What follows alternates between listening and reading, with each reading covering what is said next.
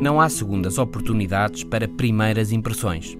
E uma primeira impressão, diz a investigação, é muitas vezes a impressão que fica.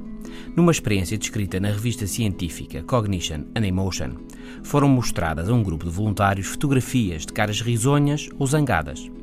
Depois pediu-se às pessoas para olharem para caracteres chineses que não conheciam e dizerem se gostavam ou não.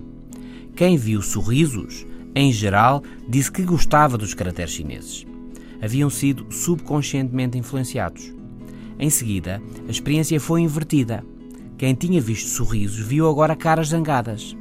Mas os resultados mantiveram-se, ou seja, as pessoas não mudaram a primeira impressão que tinham tido sobre os caracteres chineses. Depois da primeira ideia, nós procuramos confirmá-la, que é simpático quem achamos simpático e de pouca confiança quem assim nos pareceu à primeira vista. Como deixar então uma boa impressão? Aqui vão algumas ideias, algo intuitivas ou nem tanto, mas apoiadas pela ciência assuma que gostam de si, que eles estão verdadeiramente satisfeitos por se encontrarem consigo.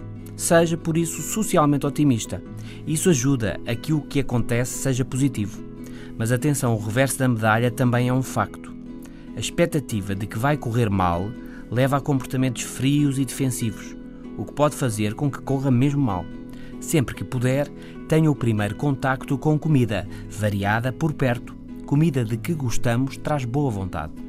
Sem exageros, mostre-se confiante e tranquilo.